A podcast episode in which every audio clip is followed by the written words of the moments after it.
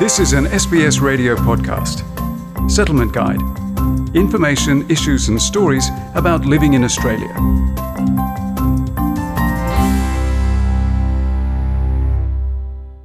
With the COVID nineteen pandemic hugely impacting immigration to Australia, the twenty twenty-one twenty-two annual migration program has a strong focus on the economic recovery. Some changes in this regard have already been made, and some others will take effect in the coming days and months.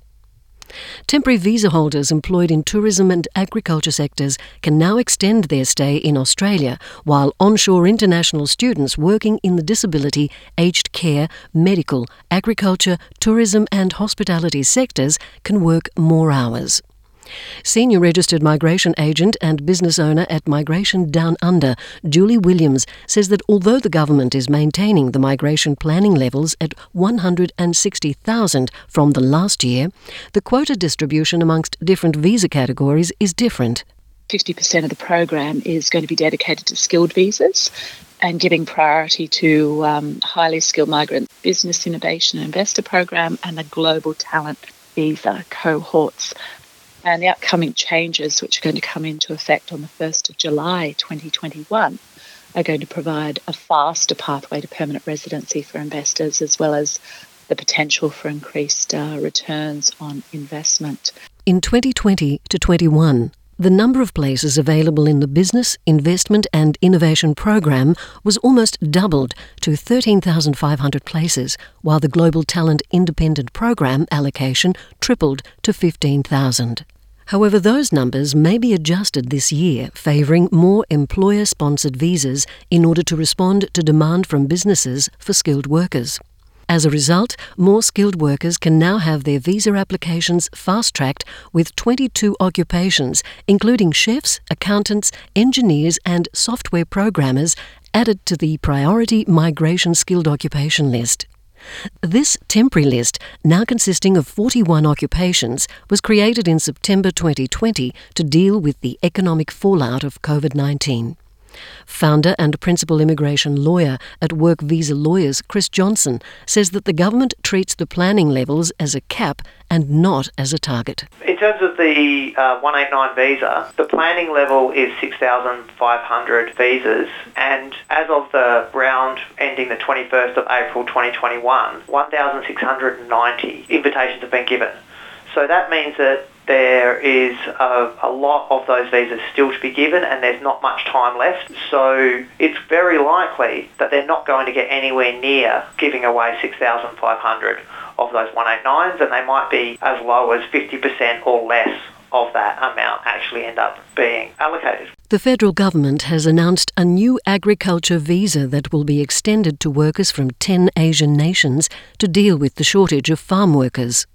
The government has also made changes for working holiday visa holders employed in tourism and hospitality sectors in northern and remote areas of Australia. From March twenty twenty-two, they will be eligible for a second working holidaymakers visa without eighty-eight days of farm work. When it comes to the available places in the Family Stream program, Chris Johnston says the number will remain the same at seventy-seven thousand three hundred.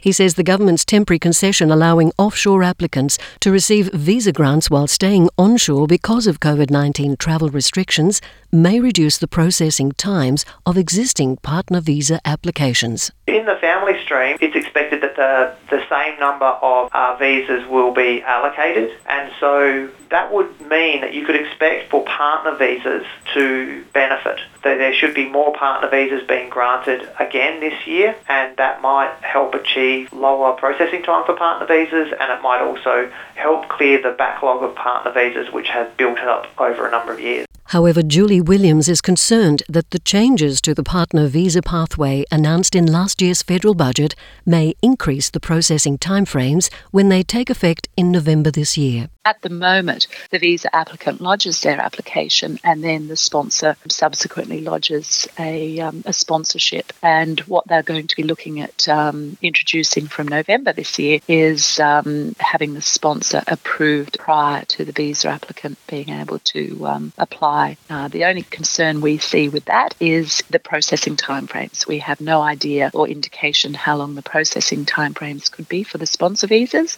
sponsors. Another change from the twenty twenty twenty-one federal budget taking effect this November is that migrants applying for the second stage permanent partner visa and their permanent resident sponsors will need to pass the English language requirement. The government has already made changes to the four oh eight COVID nineteen pandemic event visa to address the labour shortage issues. Julie Williams says that tourism and hospitality have been added to the pandemic critical sector list, which is beneficial for onshore international students. Tourism and hospitality has been included on the um, COVID or the pandemic four oh eight uh, critical sector. So that means that um, student visa holders, um, if they are working in the tourism and hospitality sectors, they are um, allowing temporarily allowing student visa holders to work more than forty hours per fortnight as long as they're employed in the tourism or hospitality sector. It's to assist with um, with that area who are struggling to um, to fill positions. Chris Johnston says the government is allowing temporary activity visa subclass four oh eight holders employed in agriculture to stay in the country longer. four oh eight holders don't have to leave at the end of their term um, if they can demonstrate that they've got ongoing agricultural work. There is a increasing shortages in, in the area of uh, agricultural uh, work, and this would usually be fuelled by working holiday makers. Uh, but of course, there are actually no working holiday makers entering Australia, but there are still people leaving Australia. And so I suppose this four oh eight measure will be an attempt to in some way fill that gap. Julie Williams adds that visas for onshore Pacific workers have also been extended. Pacific workers, their visas are being extended, those that are currently in Australia.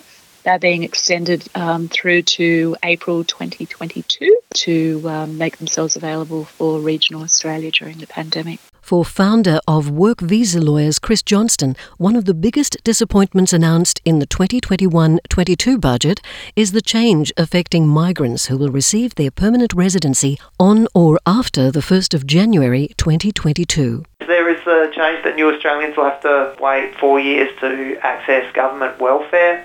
And this is, I suppose, a cost-cutting measure.